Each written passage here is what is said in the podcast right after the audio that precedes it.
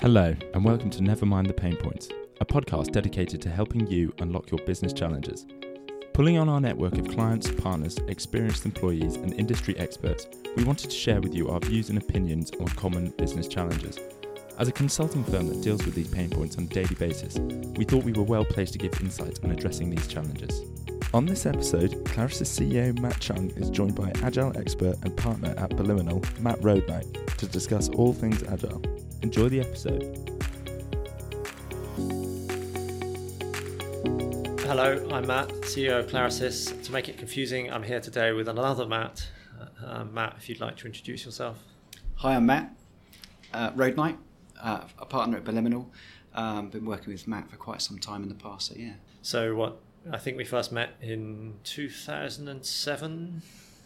If I stretch it, 2006, but yeah, 2007. Yeah, where um, we were looking at an enterprise uh, agile implementation, I guess, probably before it was popular, uh, and how we might go about delivering technology change to a fairly complex global organization that had managed to fail and delivering it a few times over. Um, and how we might introduce agile to a fairly cynical bunch of stakeholders, I think. Yes, they were definitely. We did a pretty good job, I think. I think it went all right. Very well. So I think in the space of two years, we took delivery times down from about 24 months to seven weeks in production. It did take us two years to get there, and quite a, a large shift, sort of six months in, to um, do a sort of technology rebuild at the front end. Then, and then, uh, yeah, it went pretty well after that, I think. Yeah, and I think one of the one of the moments for me was um, we when we started off, we had a wall full of post-its to do um, uh, post-its and cards to do sprint planning, and uh, I think I calculated at one point that we ran through something like twenty thousand cards, and luckily we moved to VersionOne to hold stories in. Uh, otherwise, it would have been quite difficult. Yeah, I used to weekends. I go away for I think it's three teams over one month. Uh, yeah, it's the last time I do task-based tracking on cards. I have a picture we'll put up on this blog as well that still shows that. But uh, weekends are a bit of a nightmare. Come in and the aircon had blown it all down. So yes. First, first lesson is never do large-scale agile using cards on a wall because either the aircon dis- destroys them or somebody who's a bit jealous of you comes down and rips them off the wall at the weekend. I suppose on top of that, I would still use cards, but probably at a, a program kind of li- yeah. larger rather than task based level. So doing six, ten hour tasks on cards for three teams over a month is a lot of paper. It was a lot of paper. And you couldn't track it. We would have had to have extra kind of PMO people in order to track the burn down on each task, to put it in a spreadsheet, and then track the burn down um, which kind of goes against all the principles you're trying to go go with anyway. Yeah, always a challenge. They're trying to get the team to track their own tasks in a sprint, but yes, get them to update their own tools. It's true, but and and similarly, was one of the challenges for Clarasys is actually making sure people record their time properly. But what you find is that you have to make sure that you kind of empower the person closest to the task to tell you how much time they've done, because there's no way of actually doing it centrally. In the example with your um, with the PMO running around to check how many hours were on each card, they'd spend most of their time chasing people to say, "Can you update the data?" When actually we'd have been better off just telling the person to update their data. I do try and get people to focus on time remaining on task rather than time spent. It's going to show us a better picture of where you are. It's always useful to have that information. It's not something I'd lead with, but definitely look at time remaining. So what I like about Scrum, especially as, a, as an approach for doing agile, is the fact that teams get better at forecasting estimation as long as you keep them together. I think it's a, a skill that maybe people lose. I think what's missing sometimes for the agile implementations that I do see is lack of basic project management skills, sort of moving away a little bit from that. I think there's a bit of we're agile, we don't need a plan, and then we're agile, we don't need to write anything down, which I think we all know is a fallacy. I guess that leads us to a question really. So, why do you think agile at scale is different from one team running? Is interesting for me, coming from a sort of Scrum perspective, is the lack of guidance out there, I suppose, around how you might go about it. But FM implementation is slightly different. If you go to purists, they would say that actually here's Scrum as a framework, uh, there's one of the tools, or here's Kanban. Um, work it out yourself how to how to go about that. I think what's interesting is a lot of patterns that keep cropping up for me that that, that are similar in other places. I think there's some, some usefulness for that. And I think Scaled Agile framework is quite useful because it brings a lot of those patterns together. However, I think be a little bit careful about how you use them, not wholesale as a set of tools. And there are some things that you need to sort of bring together, but I think above and beyond just the team, people realise the amount of level of coordination required, the time required to do that. They try and fill their teams up too much with tasks rather than think about the coordination needed above and beyond that. Actually think about putting stuff together. They look at going very fast without thinking about reflecting on or, or inspecting the product they built and it works end to end or not. They don't seem to be looking too much to that. So requires environments, especially quite a heavy investment to do that. Yeah, and and when you say end to end, there, uh, I guess one of our clients is trying to deliver an end to end process, yet the way they're set up is in vertical silos of specific functions. Is that the kind of problem you see when, when you're trying to break down a large scale implementation? That people focus on building a vertical rather than building the end to end slice? As a tendency, because also organisations are arranged that way and mindsets are arranged that way. Leaders maybe are uh, focused on their own department rather than thinking systemically and think what's best for our, for our customer. I'm seeing that change some places with the organisational structure changes, but I think still in, endemically behind that, people are very much focused on their own department or own silo to get their own stuff work done, rather than think about working collectively together. And I do joke sometimes I feel like a bit of a marriage counsellor when we go to organisations, trying to get people from different disciplines to work together effectively. Have you seen anyone really achieve the dream of the kind of cross functional team uh, that really works as, I guess, all of us hope it will work. I've seen it on a small scale work really, really well. Yeah, definitely, definitely. Over time, it does work. Maybe not immediately, but over time, you do see people working better end to end. And I think that the bigger challenge is about technology sets, kind of breaking down some barriers to get the products out to market. And that's half the challenge. How can you get the team thinking about their interaction impacts on the customer and seeing that impact. So I think what's interesting about trying to engage people at work is then make it feel they're making a difference. Yeah. It's quite hard to feel you're not making a difference if you're just shifting boxes and you go to someone else to try and shift out. I want to see that I'm working a difference too and then market. So where I do see it work well or I hear about it working well, uh, areas where teams can really see the impact of their, their product, if not immediately, then over time. I guess there's a key point there that it's quite easy to get, well, that's that's harsh. It's easier to get a single team to achieve cross-functional greatness, um, but as soon as you add in an extra two or three teams, then that's actually where you start looking at SAFe and where you start thinking about well, actually, I need to put a bit more thought into how my backlog's shaped or how I've arranged my slicing of my features. Uh, that, that's the key for me actually. I've seen some really awful agile implementations many of them have a really poor product backlog, and I think you can drive an awful lot from a decent product backlog and put a lot of effort around that. Obviously, think about the way you set up the teams. Even if the teams are concentrated around technology sets, I think what you can do is achieve that, that cross functionality through the way you shape, they shape the product yeah. backlog items. I call them collective work products that they force people to work together. So, you talk an awful lot about self organisation theory. Lady called Glenda Eoyang put something together called Model for Self Organisation Human Systems. It has three elements of container, differences, and exchanges. And for me, it's about setting a container up that forces people to work together, whether that's an organizational container or a piece of work, but like an end to end test, that kind of thing. Anything like that gets more differences involved, and therefore they have to interact more and more often. So anything you can do that as, as a high level concept, I think works really well at lots of different levels. So you mean that you you are allowed to self organize within a framework that's been thought about quite carefully. Bounded autonomy, yeah. I think someone called it, which I think is a really nice word people think that teams should be self-organising. Uh, they can be, but without they need to have a, a level of boundary around that. Definitely that they can self-organise within. Yeah, that, that's a really interesting point actually, because I think originally when you and I worked together, we put an awful lot of thought into how the teams were organised and where their boundaries sat. And in some of the other work I've seen is at times people have assumed that self organisation really meant that people thought about the systemic impact of their decisions. And that doesn't always happen because you might not have done agile before you might have done it in a different environment. And as soon as you move into a much more complex environment things tend to break down what we did there was actually make sure we have some people that sat across the teams and their roles to help coordinate that level anyway to think about that that also spent some of the time working the teams and guiding the teams so we had some very good system architects that kind of looked across teams helped them grow the team members but also looked at shaping the product backlog items together and did some work ahead some analysis ahead too which doesn't always happen um, but I think also doing that allows that systemic view as well, allows people to see a bit further beyond and where they just start doing their work. People need to look up and, and look down as well. I think people struggle to look up sometimes because they're attempting to run before they can walk. Often, the product backlog refinement doesn't get enough attention from the technical team because they're too busy trying to deliver on something that they've attempted to commit to. And I'm seeing the same thing with people scaling. With uh, so taking SAFe as an example, there's other examples out there like LeSS, but um, what I'm finding is I speaking to someone the other day, and they were finding that even going through their PSIs planning, which is a three month window, they were heading to the beginning of that without their backlog refined well enough.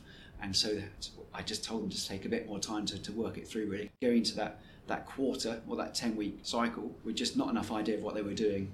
Um, and so it's actually trying to get that refinement ongoing, rolling, yeah. rather than just that big stop and start again. I think it's not just the teams also that are working in detail, it's actually up front as well. Uh, the business don't have enough time to think about what they want either. So yeah. it's, it's, it's, both those tensions, really. Well, and also often you find that part of the reason the business don't have enough time to think up front is that one, they're engaged in a budget cycle, but two, they see the burn rate of the development team and feel they have to feed the development team at that pace. And so they feed them with stuff that isn't ready enough. And then they wonder why the burn down decreases, the number of story points um, delivered goes down because what they're giving them isn't well enough defined for the for the tech team to deliver on, and and that's partly driven by the fact that the model that supports this hasn't moved from before, in that you can't scale the teams up and down quite like perhaps you want to. And also, there's some kind of optimism that works that says that I need 50 people because that's how fast I can go. It's also been a decision maybe what comes next, and that also doesn't really help things coming well, causes things coming late potentially. So I always talk about being a bit of a balance between sort of um, making sure you don't have a backlog, a bit like a desert, completely empty and dry. It's actually make sure you, you get a nice balance between the two, and that includes people doing the work in the teams as well. Look ahead, look enough ahead to get things refined. If you take a look at the agile principles, is give the team the problem to solve. Yeah. And I think if the, what we've just been talking about isn't about that, it's about people telling people teams what to deliver. I think there's a, there's a balance where we can set a, a container where the teams can decide themselves. And I think they make the team a bit bigger with more differences, including the business to work more closely together. How do you force that to work closely together rather than being outside the team as a stakeholder and feeding stuff to the scrum teams, if you like. I think that's a really important distinction. So we use a slightly different delivery process from a traditional scrum point of view because we, uh, within Clarasys, we have a basically a best efforts delivery team.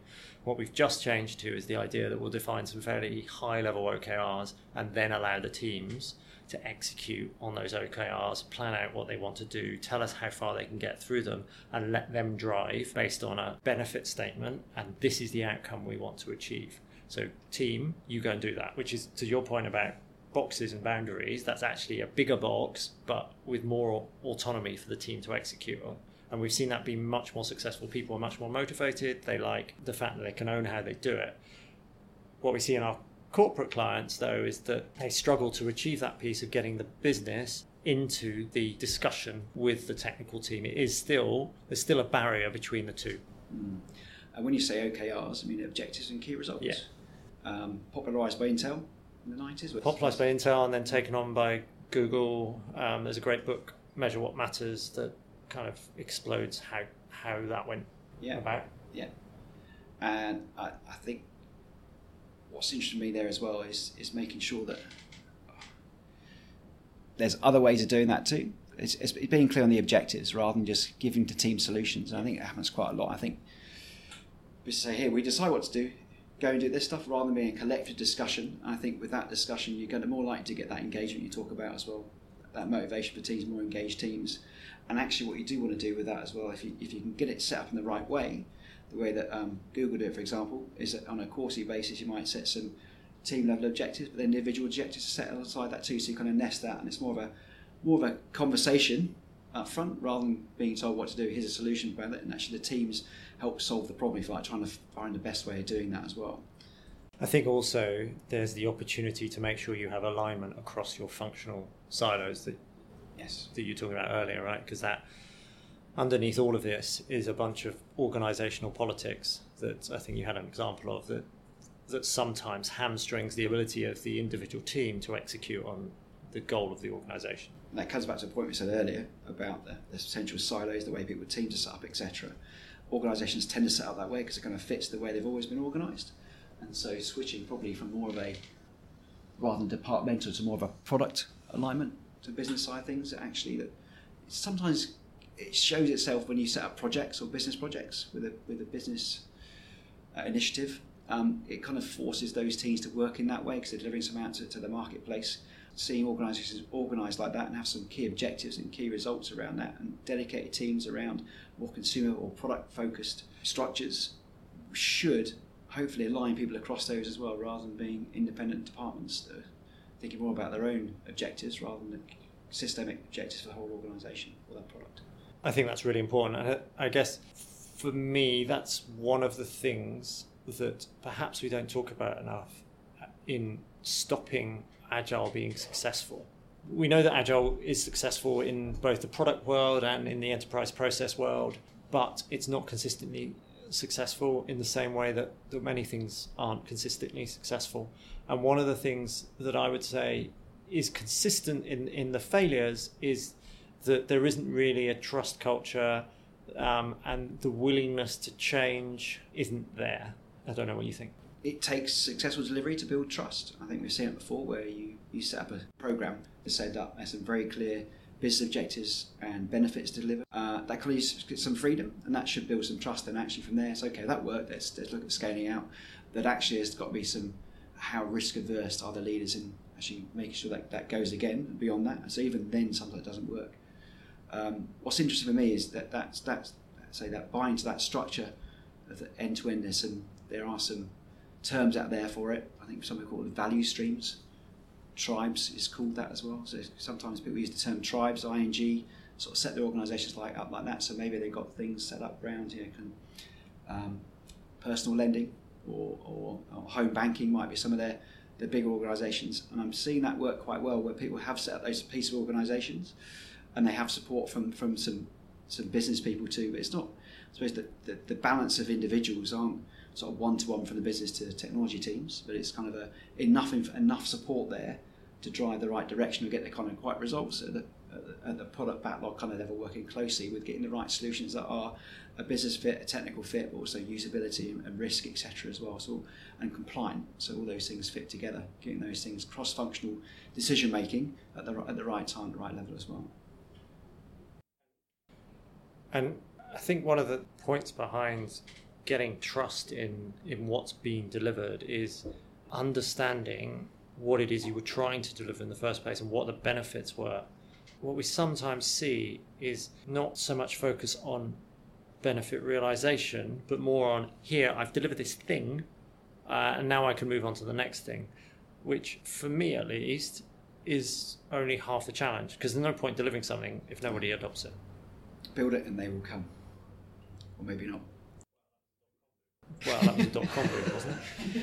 I, I think also onto the things piece. I think people were told to go and build things. They build this thing, rather than we want to achieve this to collectively together. Yeah. How do we achieve that? And I think it's just a, a shift in leadership style as well. What's interesting about the benefits realization is how long it takes to see that. It can be quite a long time to see that kind of benefit. You work in a larger enterprise, there's quite a lot of effort required and time required to deliver something that's tangible, usable, and sometimes it's not always beneficial to, live, to deliver a small increment. You know, it's two weeks worth of work isn't enough, or even a quarter's worth of work maybe isn't enough. So a few more of those need to happen before it's pushed out. So then I think kind of gets lost in noise a little bit. I think if you're looking at some clear outcomes, how, how can we get ourselves in a position as an organisation or as a, a, value stream, if you like, to, to look at constantly, are we shifting that needle to get the right benefits on an ongoing basis? And that's, that's quite a challenge either uh, technically or, or, or process-wise or change-wise to try and get something together that gets that inertia. That's a really interesting point, actually, because I agree. It can be difficult to get. If you're thinking in technology terms, it can be difficult uh, to get enough weight into what you're delivering to achieve benefit for the organization.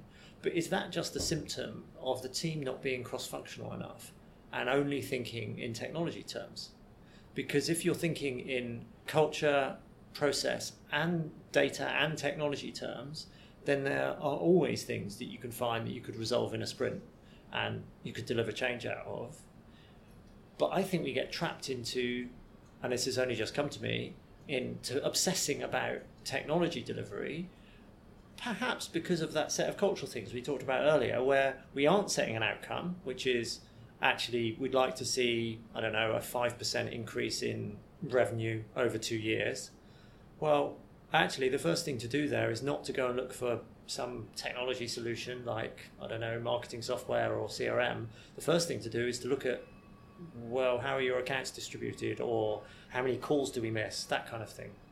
And if you were a cross functional team, I think you might. Teams get too excited about delivering things.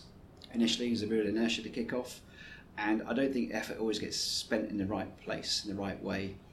And so a lot of wasted effort goes on in the, in the idea of showing progress rather than stopping, thinking, have a bit of time about it, having patience around that as well. I think it's interesting about even, I agree, you could deliver something small and, and valuable in two to four weeks, but then it's accepting the level of change required as well That when you push that out. It's fine for Amazon to make change every 11 seconds to their production environment potentially, but their customer base can accept that. What can the environment accept, or your, what can the environment that you're working in, how often can it accept change around that? If you're doing process for a number of call centre people, how many people, how many changes can they accept on a monthly basis? Um, I think you get to the point if you deliver too much change that the business gets tired of it and can't cope with it. Um, or perhaps we need to first change the mindset of the people yes, accepting because, the change. Yes. Because as a consumer, you're very used to, I don't know, Google's interface changing every day with a different doodle, or as you say, a new a new iPhone appears and the gestures are different, uh, or there's a bunch of new features, and you kind of accept that. Or a bug was there and it's not there the next day.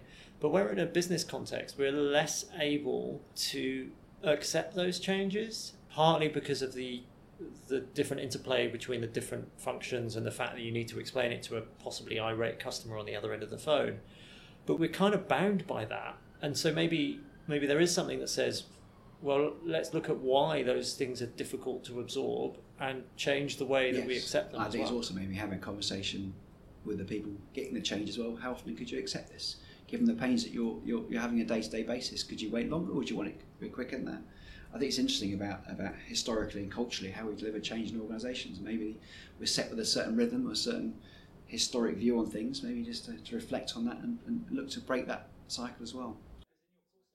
Because in your call centre example, if a couple of the call centre reps were in the team delivering the change, maybe that would change. I, I think what's interesting for me there is, is I have this conversation. People trying to get customer get, get stuff to test early. Let's talk about that. Get stuff, get some feedback early. We talk a lot about that what happens quite a lot as well is, is the business as usual kind of runs on for the business. They're running so lean or so tight operational cost wise. Actually, they can't avoid, they can't afford to get people from the business to get involved. Yeah. The BAU to do that, and again, that effort in the wrong place again, I think goes there because actually end up building things that maybe aren't as effective as they could be. Yeah, because your business engages too late for very good reasons that they were involved in doing BAU. So the investment pot you've got actually would have been better off spent letting the operation be less lean initially. And, and it's funny, the business, I suppose that if you look at the organisations that do that, they look at their own department, they look at the impact on their own department, rather systemically supporting this new product delivery and, and the benefits to the whole organisation. And again, it's a, a bit of a mindset shift around where these people best spend their time, as it were. Yeah, and I guess there's another thing that comes to mind around that. So historically, a lot of business change has been about project delivery, whereas actually what we're talking about here is that there is a continual improvement culture that breaks down the distinction between project delivery and BAU. You have to accept that change is going to be ongoing in an agile environment. Actually, I think that's one of the, the major differences is that over a year, the pace of work will be continual and pressurized potentially but your project never stops. There are always incremental benefits to be gained, and it's a decision over whether you want to gain those incremental benefits or not. And that changes yeah. the balance. It's interesting. I mean, continuous improvement process has been around since the 90s anyway, right? Um, and as with organisation recently, we, we have a conversation with sort of product managers there, and there's there's not really that, that connection between the benefits or the outcomes we're looking to get and the ben- and are we actually achieving that? We're shifting the right meter and right measures. They don't really focus on that. They're still focusing on delivering off, off a set of things, or a set of features. I'm never quite sure if that's causing the right outcome or not. As an organisation, they, they've, they've got a very mature product in the marketplace. There's not a burning platform then to change, but they, they realise they could be better at doing that as well. But uh, again, even if you if you do change that that structure, the mindset doesn't always shift potentially. I think that's an interesting perspective. Even though you change the structure, how do you get that shift in perspectives? I think a lot of that starts with people who look at the products. Is who tests your work? Is my question I get with product owners or product managers. Who tests your work? And it should be the marketplace really, and have a scorecard around that as well.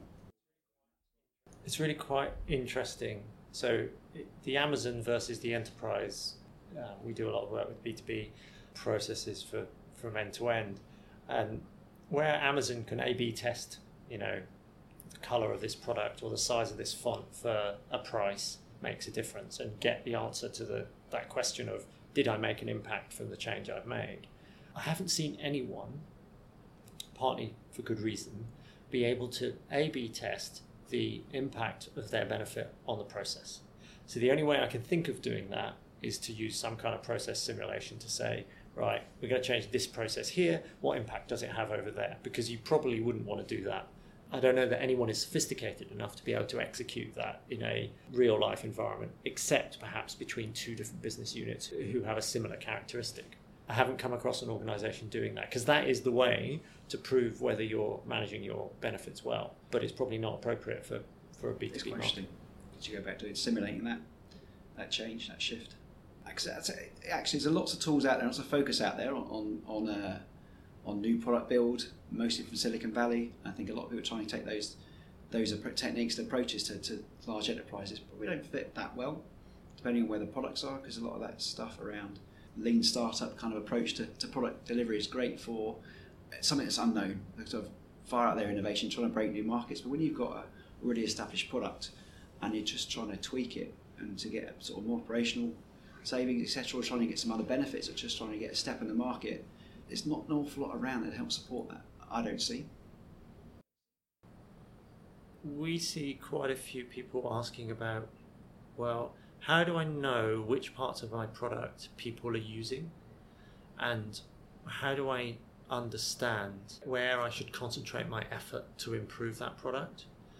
And I guess I'd ask the same question How data led are the assessments of whether the teams delivering that product are delivering on their goals? So it's very easy to say, emotionally, I feel that this team is performing really well. But to your point, the only place where that's true is if the market, in, in the I'm selling widgets, well, one team achieves 20% increase in sales of widgets, the other achieves a 20% decrease. It's pretty clear which, which team is, is better. And, and, it actually doesn't matter whether that team is behaving in a way that is not in line with whatever best practice we think is right. They have managed to achieve the outcome that you want. So you have to look at that team and say that why is that team performing well and why is the other one not performing well? An interesting point there again. So again, having conversations with, with different organisations, it's even when they want to be data led, the data is not there to collect about the application where it's being used because it's been so busy yeah. delivering things yeah. or, or stuff for so long they haven't stopped to look at where the measures need to put in place. And when they do try and do that, potentially sometimes there's a there's a pressure to keep doing the things rather than the measures. And I think there's a there's definitely a product discipline there to educate organisations and make it very very clear. I think uh, and hold the mirror up a little bit to to actually showing what value you've delivered over time, and for product managers to really really look at the more data led kind of approach. But at the same time, trying to make trying to, to fight for putting those measures in their product as well, so they can effectively show these things as well. Yeah, and to also potentially think about what are the leading indicators to get behind that problem of it takes so long to realize whether you've made the benefit that you were hoping you were making, um, and think about, well, actually, how am I going to start to see when that's working, uh, and to be able to trend that over time and all the, those good things that you see in some places. I think sometimes people get too lost in all the measures too. There's so many different measures out there they can't see the wood for the trees. So which ones really matter? Does this all come back around to the define your outcome well, and kind of define your key results or whatever you know whatever OKR similar thing? Because as long as you can measure it, then I think so. you should be doing it's it. That, it's, that, it's that shift, isn't it? Really, and people making it part of their business as usual, putting it in place up front rather than just sort of the next big thing. Actually, pay make embate part of their process for doing for doing this stuff. But I think also make sure the container for the teams is, is set big enough and wide enough so you get enough perspectives in that as well. And, and dedicating the people to that. and run an experiment. I tell people just rather than just trying to make a wholesale change to everywhere, do an experiment somewhere, build some trust, and then from there, hopefully, start to if it's tweak it, make sure it's working well enough, and then start to maybe look at other places in the organisation. But unless it's improving delivery, if it doesn't, then okay, maybe you learn something, try something else. I was going to ask you that actually. So, how would you recommend people should start on a journey to being more agile? Is it at the top or is it? It's funny. There's some research by Steve Denning. Did some research in some organisations where they've been doing agile, if you like, um, and it usually starts from the bottom. Generally, they kind of get that that groundswell. But what he has seen from a few places as well, where it starts from the top. But you need both. Uh, you need the, the, enough from the bottom to, to get enough traction, a groundswell around that, at the right time. Potentially some support from the top to be able to help grow that. Without support from the top, it just sort of fades away. Again, having some some drivers from the top, and then trying to embed that in the organisation, that's seen failure too. So it doesn't, doesn't really get picked up. So it's, that's kind of like that, that happy mix for you two. Personally, I like to start small, um, get something working, and then uh, and then start to grow the teams over time. I think most people I talk to, or most organisations trying it, are doing that at different scales. And I think that's you learn an awful lot more from that, and you can think about how I might uh, scale that out over time. So there's other other challenges. What's interesting for me, if you start small, it's making sure the rest of the organisation come with you, at least be cognizant of it, see a little bit of us and them, the new agile shiny people versus the other guys are still trying to run the organisation that we've been here, we're keeping the lights on and keeping the money running in, and what are you guys doing?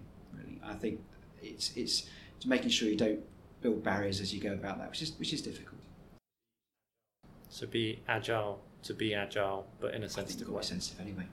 We don't like change generally. I think even when you're in, a, you're, you're challenging people's status. You're challenging where they, they might change to as well. So they're at an individual level, people have to be cognizant that actually um, emotionally intelligent about it, if you like. So cognizant that it, this involves an impact on it in different people. To kind of find the best way forward together, rather than not talking about it. I think people are too busy in delivery again, too often, rather than thinking about and trying to walk through walls and break down back and, and not really bringing people with them, bringing together yeah. as well. I think there's a yeah. there's a big part of that as well. And some organisations don't really support that collectively. It's more of a competition sort of going on potentially around different departments. So again, it's about those containers breaking stuff down and bringing beyond people to make do what's best for the organisation rather than best for my own department or their own individual.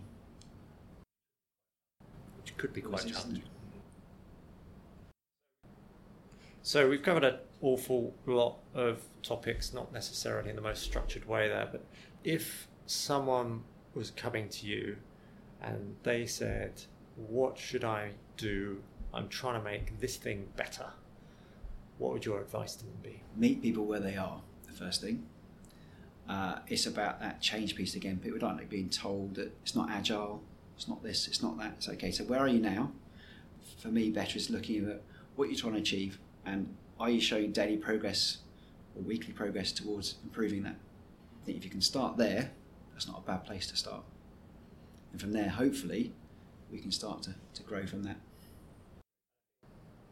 And I think what I take from this conversation on that topic is that if you start there and then you have enough patience for the team to develop the right way of addressing what you're trying to achieve and allow them to to focus and to kick away the stuff that doesn't matter, then you might. I think having creating that space for continuous improvement. So allowing them to say, actually, it would be better to spend this money in BAU to release space for us to do our work together, rather than across and someone fence. having the right conversations or thinking that way to help have the right decision makers agree to that approach as well. So there's a summary thanks very much, Matt. I hope our listeners enjoyed that, um, and hopefully we'll Cheers, see Matt. you soon.